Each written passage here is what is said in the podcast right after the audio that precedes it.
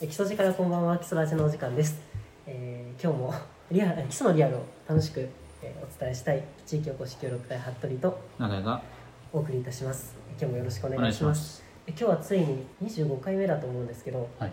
ついに基礎ラジのロゴが完成しましたということで、もうそれのお披露目会ということで、えー、と今日はそのデザインを担当していただきました、まあ、基礎のデザイナーは玉沼明さんに明さんあ、そうです。ですね。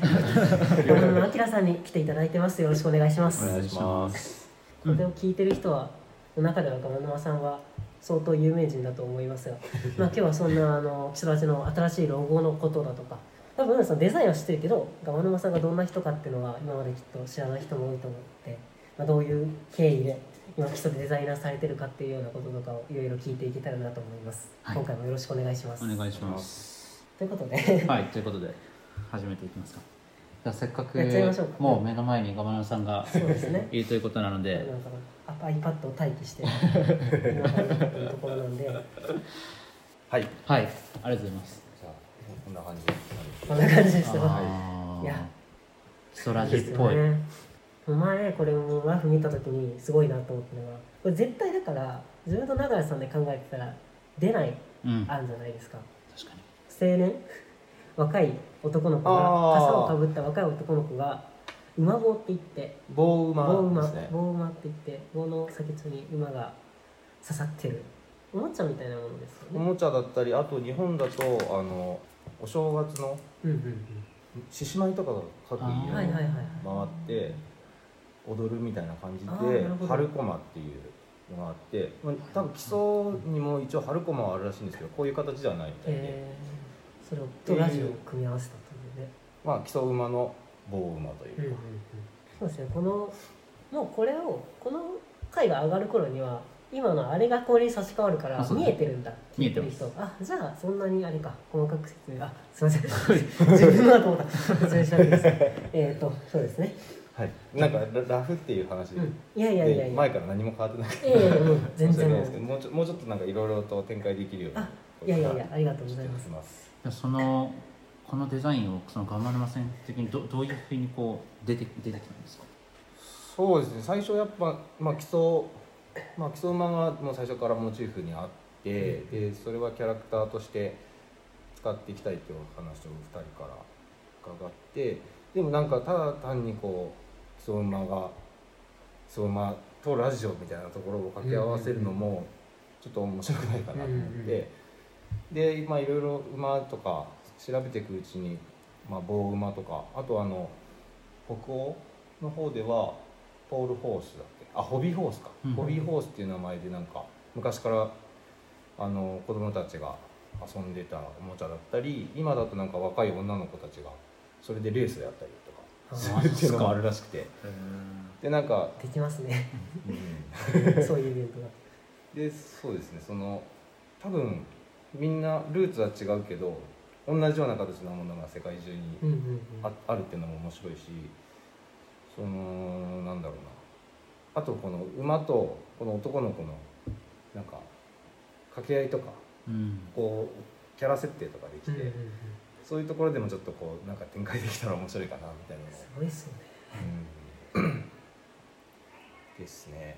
あとこの文字もなんか秘密があるんですよねあ文字？はい。文字というかこのちょっとあ緑あっぽい感じ。なんかほんちょっと電波感があるというか、うんうん。あの赤と,、えー、と緑と青で重ねて、えーとまあ、黒にはなってるんですけど、んちょっとブレてる感じにしてうんうん。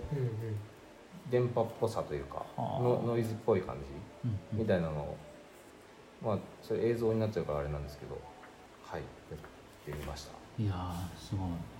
なんか最初僕たちのイメージだともうなんか馬みたいなもう単体みたいなイメージしかなくって、うん。なんかそれをなんかなんだろうこう初めてこのガマナさんの作ってきてくださったロゴ見た時にあこうこう来るかみたいな。そうそう。そう本当にそう。いやその手があったすかとご思った。と思ったんですねやっぱり、うん。なんか絶対思いつかなかったけどあいやすごい。そう確かに。その手があったなって。いやびっくりですよねこのロゴ見た時もガマ沼さんらしさが出ててでもなそのらしさってなんだろうっていうのを今ちょうど今話してたってことなんですけど何なんだろう？難しいですよね。そうするともうだから多分背景とか生い立ちとかになってくると思うけど先にそれ言っちゃいますから、確かにそうですね。それここはすごい気になりますね。小野さんはこちらの地元の方なんですっけ？そうですね。あのお木曽町の隣の木曽村のうん生まれです。で高校は？高校は今の西方高校まあ昔だと基礎高校だったんですけど。はいうんはい。デザイン科ってあったんですか？いや全然普通科普通科。へですえでその後は？その後は、えー、と京都の方の大学で、えー、とデザインというか建築デザイうんうんンを、まあ、勉強していたんですけど、まあ、本当はもう昔から高校生の頃からグラフィックデザインの仕事をしたいなと思ってでその大学もあのそっち系のグラフィック系の学科も受けてたんですけど、あのまあ、見事受からず。うん。でで親にも浪人はさせないってもう前から言われてたので、うん。そこのまあ滑り止めっつったらあれですけど別の学部で。そうですねそこで建築だったりその造園とか都市計画とかまあ、を学べる学科の方で、えーとまあ、そうですね建築とか勉強しながら独学でまあちょっとちょっとずつデザインソフトいじれるようになったりとかっていう感じですね。でその時に京都に下宿されてはい。ということになりますよね、で、えー、と卒業されて卒業して、えーとまあ、建築の流れでその授業の中で家具を作るとか椅子を作る授業があって。でそれが結構面白くてなん椅子を作るっていうよりなんか人間が座るための形を作るみたいなはいコンセプトで座る形っていうのでそういう時になんか、まあ、そこで建築の一番小さい単位は家具だみたいな。でうん。人間に一番近いものでうん。とかをこう勉強してすごいあそれはそれで面白いなと思って。でそこからちょっと家具を作るっていうのもありなのかなと思って、で高山あの岐阜県の高山市にある家具メーカーに就職したんはですけど。はい。で そうですね。まあ実際働いてみるとあの僕が、ね、考えてたのはやっぱこう職人さんとして自分の手で一から最初から最後まで作るみたいな。できたらいいなみたいな。犠牲みたいなそうですね。あげ祭りですよだっねたんですけど、はい。結構大きい会社で。なので、まあ、流れ作業うんうん。ライン作業みたいはいはい。な感じでひたすらセイタを研磨する。あひたすらだからいくつかあるうちの本当にその一工程だねけも黙々とってうんういう、ん。でそうですね。そういうのをまあまあしょうがないかなと思ってはいたんですけど、やっぱだんだんちょっとそこに耐えきれなかった自分がいはいまして、でそうですね。それでえっ、と3年弱ぐらい働いて辞めて、でこっちに一回帰ってきてしばらくニートみたいな暮らしをはい。したんですけどでそこからまあちょっとし自分でもう一回ポートフォリオとか作り直しうんうん。てつつまあバイバイトもしながらでえっ、と次またやっぱ大学の時の京都の暮らしが結構すごい楽しすぎて、はい、うん。そうそうなりますよね。みんなそうですよ。自分もそうだけど。僕もね大学京都ですけど一回やっぱね京都で一人暮らしした人はねずっとこう京都が心から離れなくなるという。ね。なんか古い町だけどあの若学生とか若くて新しいものを取り入れる感じがあって、ごいカオスなところが、うん。えどの辺なんですか？右下の方。えっ、とあいいね右上？右左京区。あすえだから。は金閣寺とか。いはいはいはい。あ右上ってこっちか金閣ね銀閣に。えっ、とえ？川。北に向いて右側？銀閣の方か銀閣寺なだから鴨川よりも東側。そうですね。ああ。あそこに兄弟とかもあるから。どそうですよね。私結構やばいところ。やばいところ。うんうんうん。うん、そうですね。だからまあもう一回仕事探すんだったら、うんうん。京都ではいはいはいはい。グラフィックデザインの仕事っていうのも諦められないところがあって、であのもう一回就職したのがそのプロダクトデザインの企画から販売までやっているところで。はあはあはでそこの一応、えー、とグラフィック部門というか、うん。ウェブやとかやる、まあ、職種のところを受けて。でまあなんか最初に君の実力だとインターンからだねと。うんうん。まあ無給で頑張ってたんですけど、はいはい。あの一応半年間インターンだよ。ってはい。言われてたんですけどどんだけ経っても給料がってあまあまあ自分が頑張ってないのかなと思ってたんですけどまあなんかに日中はそこの併設のカフェで働いて、うん。夜アシスタントとしてデザイナーの人あはいはいはい。お手伝いしてそのままそこに泊まって泊まって次の日を迎えるみたいなのをずっともうほぼそのような生活でやってたんですけどいよいよやっぱ無理だな、うんうんうん。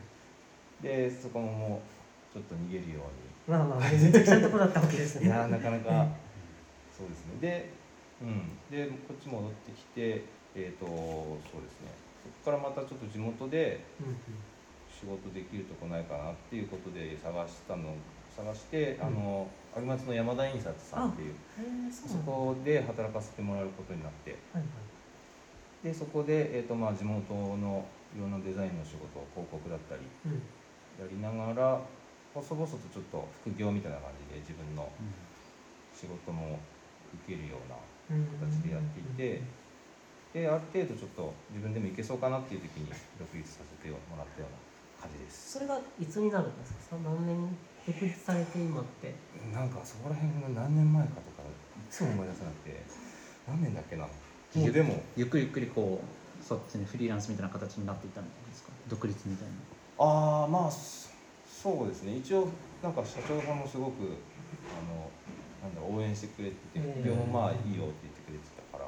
日中 だから日中山田印刷で働いて、帰ってきて自分の仕事でやるみたいなので、だんだんその自分の仕事の方が結構比重が大きくなって、ちょっとさすがに体力続かないなと思ってでもその時結婚してたんですけど、うん。奥さんにも相談して応援してくれたので、うん。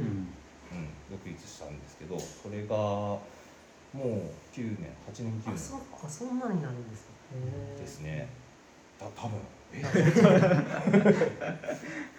なんかそれってあの自分の振り返りもなるから結構面白いです 自分のことを話して結構難しいなって自分もうんよく思うんですけど、僕今一つ聞きたいのがそのグラフィックデザインに興味が出た理由みたいなのってあるんですか、うーんすごいベタな話ありがちなんですけど昔からやっぱ物を作るのが好きで、うん。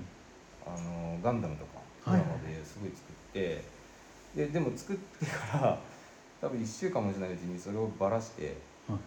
全く違う飛行宇宙船とかうん書いちゃったりとか。なんかもうそうですね改造みたいな感じでもうずっと遊んでたりとか、うんあとなんだろうその自分が描いた絵とかを周りの人にこう褒めてもらうっていうのがすごい嬉しくて謎のなんかよくわかんないポスターとかを勝手に作って、道路道端の壁に貼ったり。へして個展を。個展を開催した形そうですでうん、でまあそんなこんなうちに多分中学生とかぐらいであの新聞の全面広告みたいな。うん。はい。あの例えば毎日新聞とかも今広告賞とかやってて、でそういうので大賞を取った作品がたまにドンって出るんですけど、うん。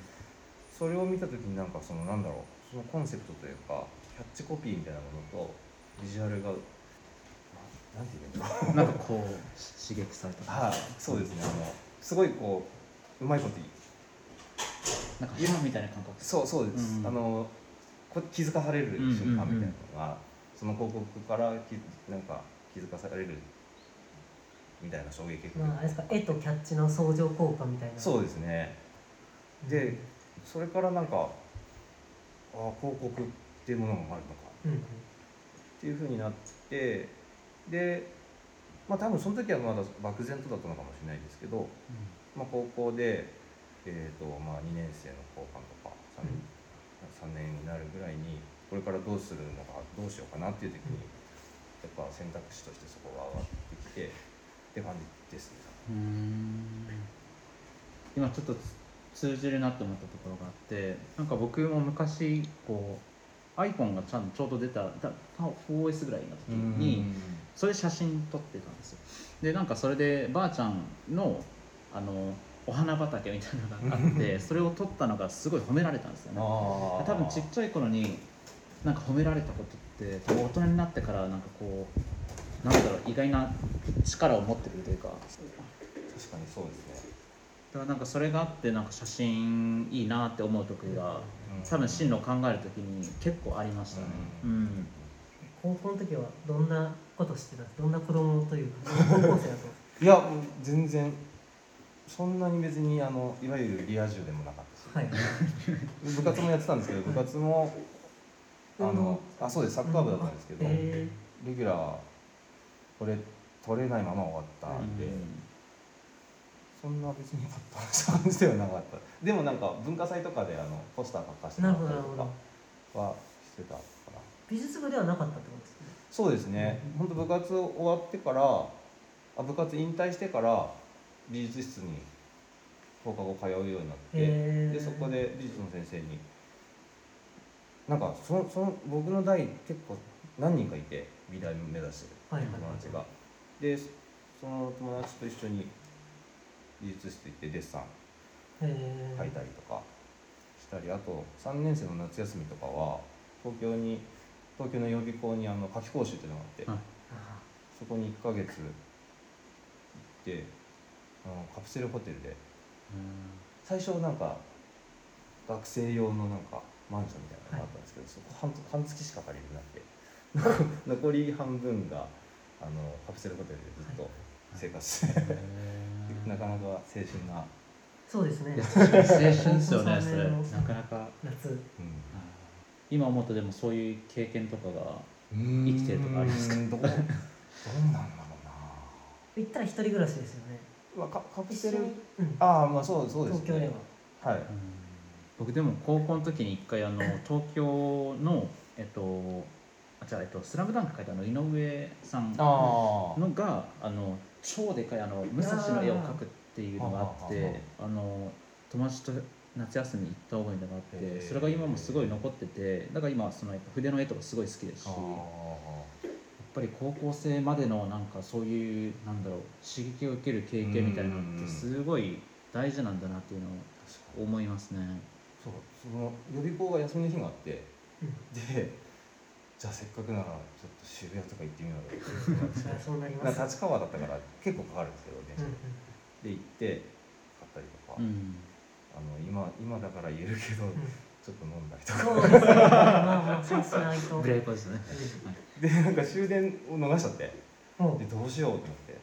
あの三軒茶屋。だっはい。たんですけど焦りもしない。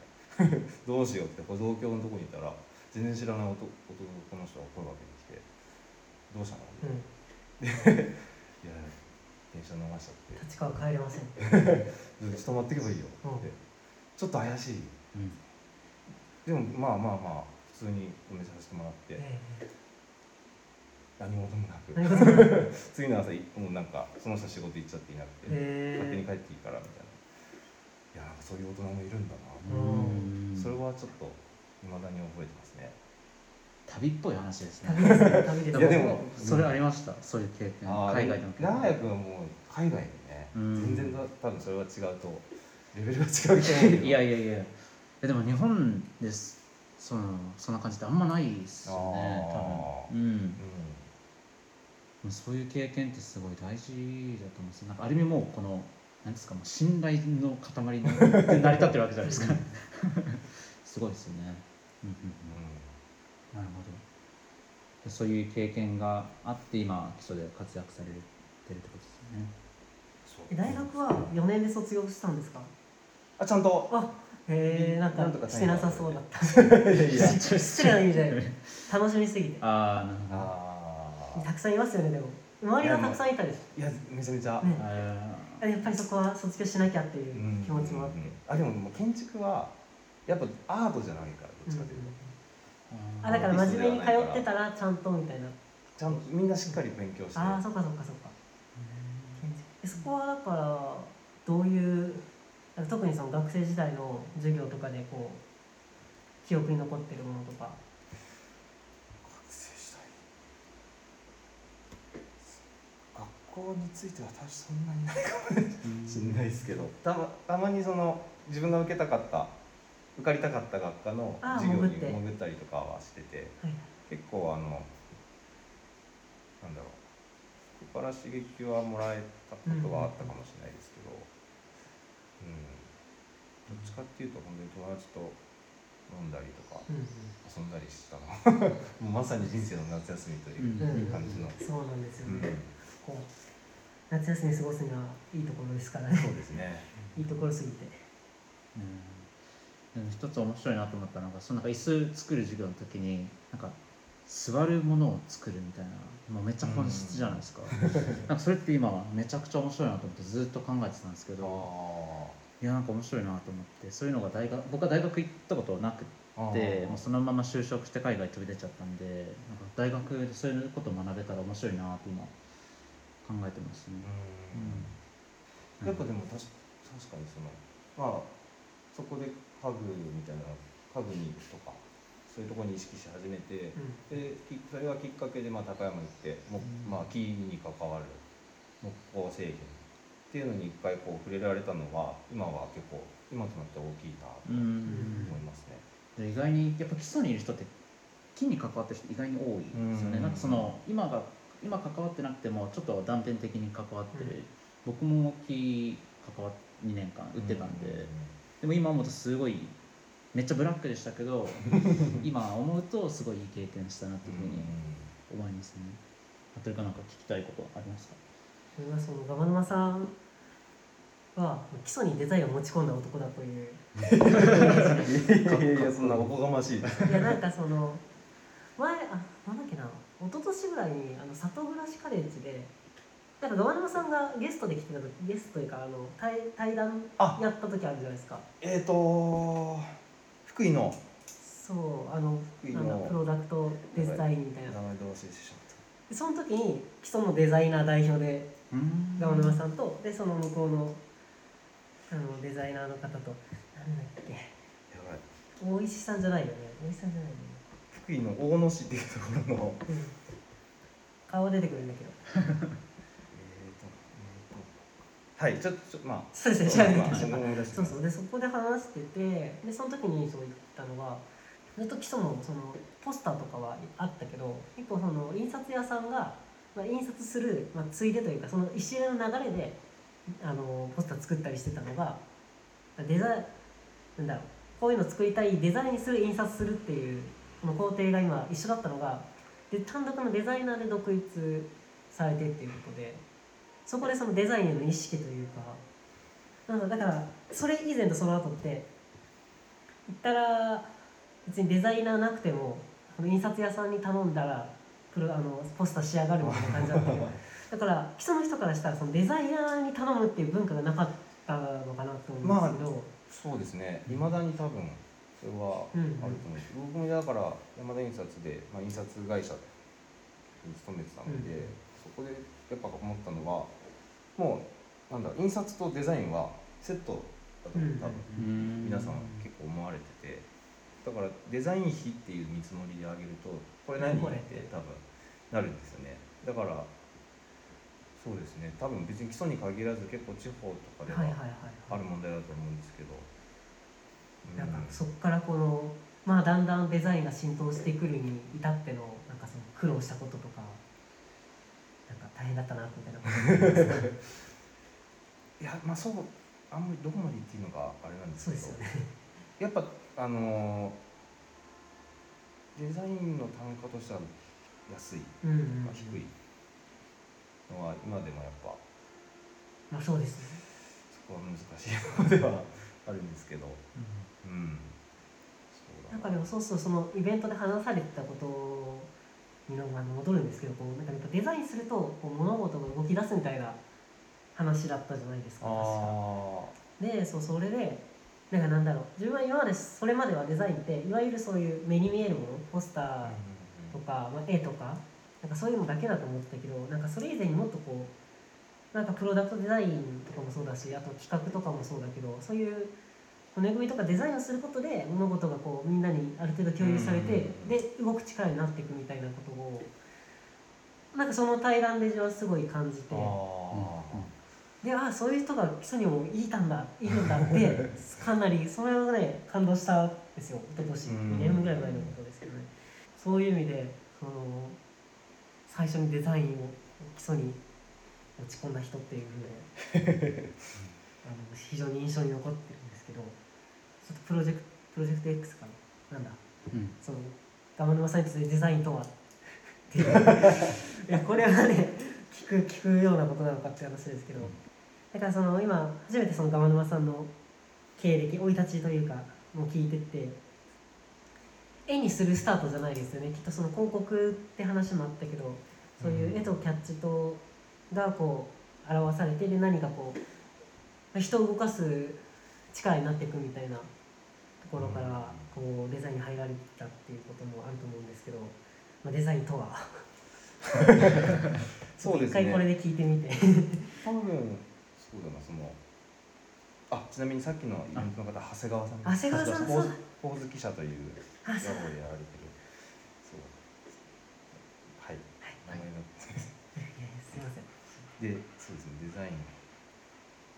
やっぱ多分あのやっぱデザインっていうと、まあ、特に広告デザインとかで言えばそのチラシ1枚をなんとなくかっこよくすればデザインであって思われがちなところはあるんですけど実際多分そうですね。そこはそこまでにいろいろ考えていることだったりそのなんだろうもう企画自体からが本当はデザインで、うん。それの上ばみというか水面に出た部分が多分そのチラシだったり、そういうものになるのであだけであってなのでそのなんだろう僕自身もまだ全然そこら辺がちゃんとできてないんですけどもっとなんだろうこういうものこういうことやりたいからチラシを作りたいみたいなお話いただいた時に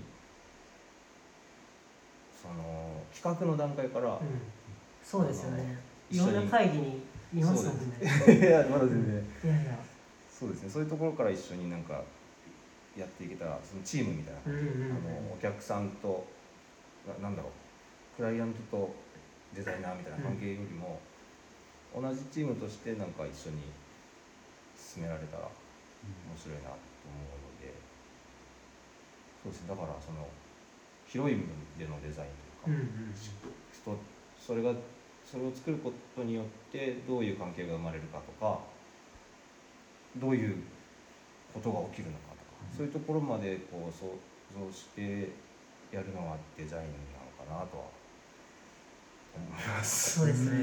なるほど。やっぱり多分一般的なデザインってそのみんなが思ってるようなものっていうのは何かこうなんだろう絵があったりとか、画像があったりみたいなイメージなんですけど今のお話だとやっぱりそのなんか一緒に作り上げていくものみたいなイメージが僕の中で生まれて、だ多分僕も多分以前はそうどっちかっていうとなんだろうなデザインイコールこうフォントがあったりとかみたいな感じのだと思うんですけど、うん。実際に自分もまあある意味個人事業主みたいな形で働き始めてからなんか物事を一緒に作る時に多分写真でも動画でも多分一緒だと思うんですけど、うん。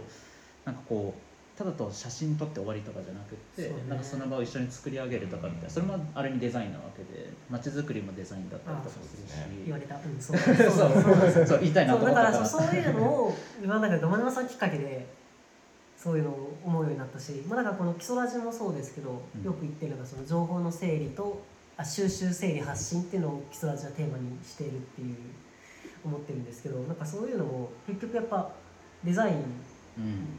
構築がデザインでその分野をそれぞれ誰が担当するかみたいなのがあると思うけど、まあ、そういうことでこう街だとか人だとかが動いていくっていうでそれに携われるっていうことがなんかそのデザインの力なんだなっていうのをそう感じていてだからねそれのその最先端の人がいたいるわけで。なんかすごいことだなって思うんですよね。大変でそんな方に今回ロゴを担当していただきまして。いや嬉しいですね。はい、でそうですね。その基礎らしい あそうだでもう一個聞きたかったことがですねそのそのガマノワさんの、まあ、作品ですよね。デザインされるなんかものにやっぱり見るとしっくりくるというかあ基礎っぽいなって思うし多分みんな思ってると思うんだけどそれってなんだろうなっていう。のでなんかその作る時に気をつけてることとかなんだろう考えてることとかがあればなんか聞きたいなと思うんですけど。なんですかね。なんかなんだろうな適度に芋っぽいというか。うん。なんか多分どっかちょっとなんだろう。ゆゆるい感じ。うん。うんなんですかね。自分でもやよくわかんないんですけど。確かにそのぽさっていうのをなんかぐなんだろう言葉として表すのめっちゃ難しいですよね。なんかその雰囲気ではああこれガマ沼さんの絵だみたいなの分かるんですけど、うん。じゃあそのガマ沼さんっぽさってなんだろうってこう言葉で表すのって今すごい難しいなと思っててなんか最初に僕が見てあのアフラキスの絵もあのガマ沼さんの絵なんですけどなんか印象的だったのがこの前2人おばあちゃんがこうあのフラキソの方に歩いてきて、で、まあ、最後の方になんかどうどういった理由であのフラフラキソ来てくれたんですか？みたいなの聞いたらあのガマ沼さんの絵見て来ましたみたいな。ああーすごいなと思って。デザインの力ですね、うん。やっぱりでなんだろうガマ沼さんがさなんかし自然自然感みたいな。うん。学生の時はどういう絵を描かれてたんですか？どういうって難しいですけど。ーでも絵はう、ん。学生の時はなんかなんだろう。よく描いてた謎のキャラがいたんですけど、はいはいはい。なんだろう目の目の色がうん。白と黒反転してて、で魔人ブーの最終形態みたいなやつのはい。二頭身ぐらい。でもそそれただただ別に何使ったわけでもなく描いてただけでうん。そこから別に特にここ最近まであんまり絵はか描いてなくて。はあはそうですね。絵絵も本当手仕事市で炎症店の井上さんとかうん。あと鈴木純吾君とかは、なんか T シャツとか作って出したらいいんじゃないですか、うん。うんうんみたいなことを言ってくれてあじゃあちょっとやってみようかなみたいなとこから始まって。であの下の熊とかも。そうですね。谷底部分うん。なんだろうなんか自然まあ個人的に思うなんか自然感あふれる感じ、うん。自然感。はい、そうなんかなんだろう。なんかあの熊の絵とかあの動物のなんか本当なんか歩き出しそうな 感じがなんか僕の印象かもしれないですね。なんだろうな。なんか適度に芋っぽくって言ってたけど自分からするとなんだ適度におしゃれだと思うんですよ。基礎もともと基礎っぽいもの基礎のなんだろうな。基礎の多分昔からあったであろうデザインとかよりもずちゃんとせんそのそこの良さを残しつつちゃんとこう洗練されてるし そうそうです。なんか自分はそっちイメージ。だからなんだろう基本があってそれを基礎ナイズしてるのかなっていうことなのかなって。でもまだイラストについては結構まだ迷ってるところがあって自分の中で、はいはい。多分どっかで見たことあるテイストだ。タッチの絵だし。うん。そうですね。自分っぽい感じに慣れてないなみたいなうん。別にイラストレーター目指してるわけじゃないんですけど、まあまあ。うんだろうなでもまあその T シャツのイラストとかにする時は一応基礎をテーマにはしようかなみたいなところはうん。あるんですけど。まあでもザ基礎って基礎字って書くわけじゃなくて言われたらああなるほどみたいなうん。ふうにはできたらなとは思いますね。なんか出たかもしれないです。なんかし親近感ある感じ。なんか動物とかもそうだし、このキソラジのロゴとかもなんか近しい感じ？なんか自分に親しみやすさね。親しみやすさみたいなのがあるかもしれないです。なんかなんだろうこううん近い感じ。親近感。多分それがなんだろうガマナさんの絵から感じる、まあ、個人的な感想というかかな。いや難しいですよね。なんか服部君とはみたいな話も難しいそうだ。哲学ですよ。うん、でせもなん。かそれがっかくだから聞いてみたいなって思っただけで。いやでもすごいいいと思います。いやありがとうございます。うん。なんかこれからそのガマナマさんが基礎でやっていきたいことみたいなのってあったりしますか？ああそうですね。で今そのイラストは「谷底暮らし」っていう名前で、はい。えー、と活動というかしてるんですけど、なんかその谷底暮らしの活動を別にイラストとか T シャツとか作るっていうことに限らずなんかちょっとその基礎の谷底で暮らしてる人だ人とか、まあ、そこにあった文化とかをうまくこうなんだろう今の世の中でああ面白いなって思ってもらえるように、何かをできたらいいなとは思ってて、うん。うん、最近そうですねあの結構仕事の関係で基礎のその民族学とかそういうところをいろいろ調べる機会が結構あってそこがやっぱすごい面白くて昔のあの民話だったり伝説だったり。うん。なんかそこら辺とかもうまくこれからの子子供たちに 面白おかしく伝えていけたらいいいいなとかなんかいろいろ考えてるんですけど。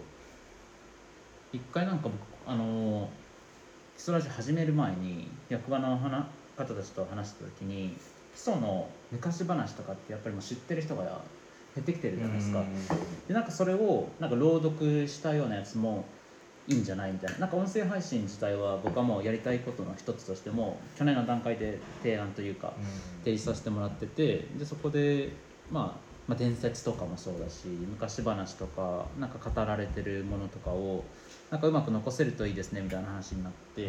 でそれでまあもともと音声配信に興味があったんででそれとなんかなんか音声配信かける基礎みたいなの考えた時になんかそういうのも面白いなっていうのがあって、まあ後々やりたいことの一つではあるんですけどまあ基礎こそうですよねそういう。昔話。そうですね。なんか昨日もその仕事でその結構年配の方の話聞きに行ったりとかして、うんやっぱああいう人たちの話ってすごい面白くて、うんいやぜひあのおじいちゃんおばあちゃんの会を。まあそうですね。そうですね。うん。うん。今ちょっとあの階段のその女子会みたいなのがあるらしくて、あのおばあちゃんたちがお話しされるのをあの木村真理さんが、うんうんあの参加されてる。うん。あれはあ面白いすごいあれめっちゃおもろいらしくて、うん。あの ぜひ来てくださいって言われてるんで、ちょっともうぜひ参加したいなと思ってるんですけど、うん、多分そういったものって今は聞けるからこうなんていうんですか、あいいやって思ってることもうん絶対10年後20年後聞けなくなるわけじゃないですか。だからそれを守りたいのもあって、キスラジオはそこでなんかうまく動いていけるといいなっていうのは思いますね。そうだそのこの棒馬はい。のその春春駒っていうそのお正月にっていうのがあの黒川にもあるらしくて昨日あの野口博子さんのお話とかってたんですけどはい。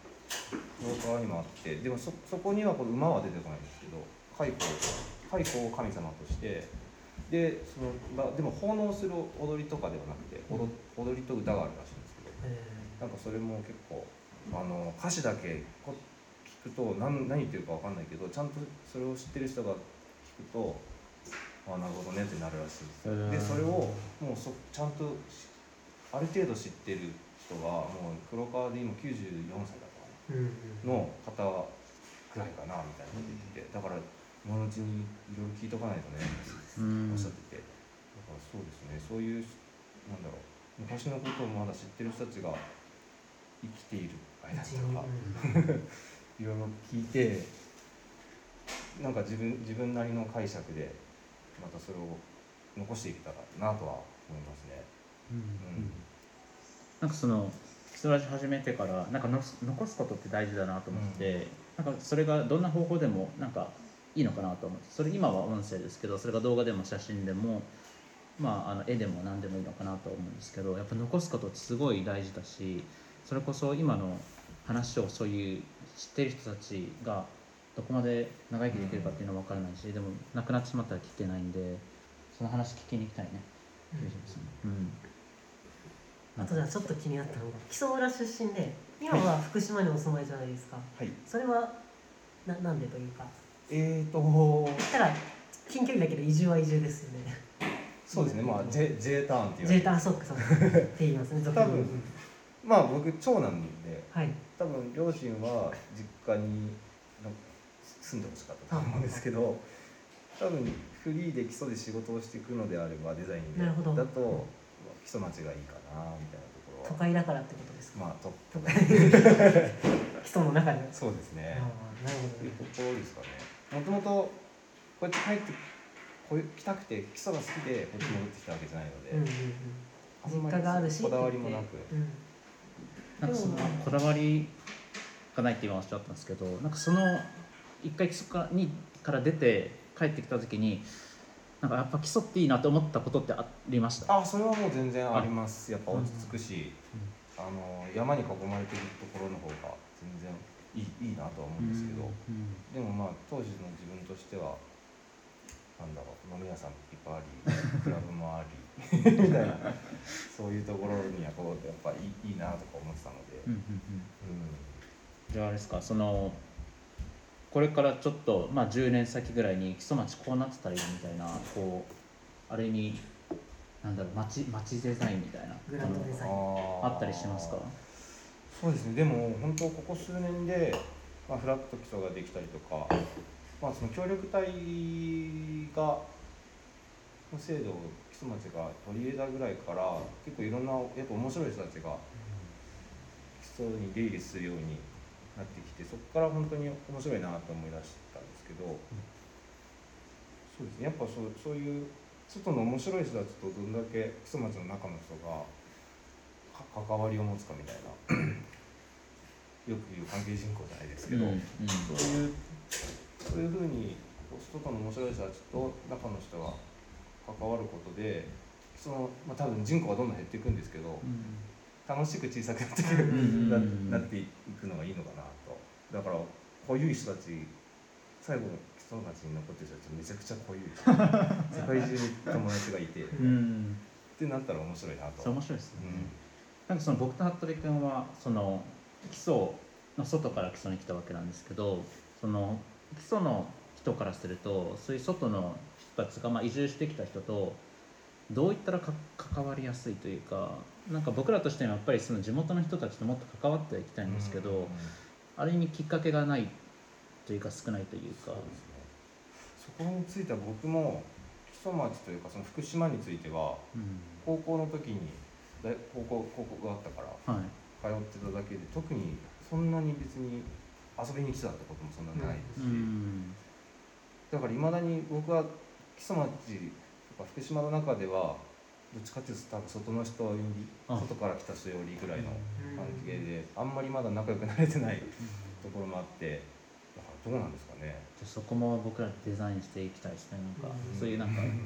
あとデザインしてるからつながってるっていうのは逆説ですけどありますよね。だから自分たちも基礎ラジやってることで話聞きに行きやすいとかもあるし玉沼さんもいろいろデザインやるからやってなきゃきっと会ってないような人もたくさんいると思うしだからそう、ね、それをすること自体が集めてる人をこう呼んでる何かになってるみたいのもあるし。逆に言えばそのそこでしてるデザインに人が集まってるみたいな考え方かもしれない。なんかそう基礎ラジオやっててはそれ結構そう思うから。確かになんか地元の人たちともうちょっと関わる機会があるといいなって思うんで、まあ、それこそあの階段の女子会きっかけでうん。ちょっとあのおばあちゃんたちと仲良くなりたいなと思っているんですけど、うん、なんか多分本当に昔の生活って僕らが多分今想像してるものとあまり違う感じだと思うし実際木曽馬が階段にバーってたくさんいてその光景をちょっと見てみたかったなっていうのは今思うとね、あるしなんかすごい草原が広がってたみたいな感じだった。すごいんですよ、ね。昔の写真は。だからそれ実際生で見てみたいなっていうのはあるけどそれを知ってる人のこのなんか昔話とか、うん。実際こんなんだったっていうめちゃくちゃ面白いと思うからそれ聞きたいですね。聞きたいことなんだけど結構聞かせていただけたらな。うん、うん。じゃあまあ今回はキスラジのロゴの発表会ということで。いやーでうん。もありがたい、これでそうやっぱいろんなところでもビジュアルかっこよくなるし、うんね、やっとインスタを頑張りだしたんですけどね。確かに。ちょっとそうなんですよね。僕らもなんかただ待ってるだけじゃダメだっていうそのインスタ更新ただ更新してたんですけどなんか見せ方はやっぱり大事だなっていうのがあって、まあちょっとずつ2人で勉強してはいるんですけど、まあ、まだまだですけどね。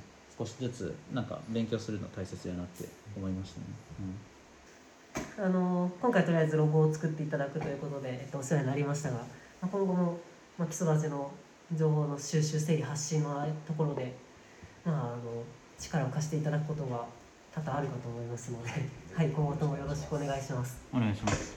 ということで今回は収録にまず、えー、とご協力いただきました、えー、ボッカは玉沼さんの会社ななんて言おうかなと思って。基礎のデザイナー。ボッカまあ、個人事業主なので、はい。たただの屋号個人事業主の屋屋号がそっかボッカさんで、ボッカのガマ沼さんはい、ということではい、に来ていただきました。ありがとうございまありすありがとうございました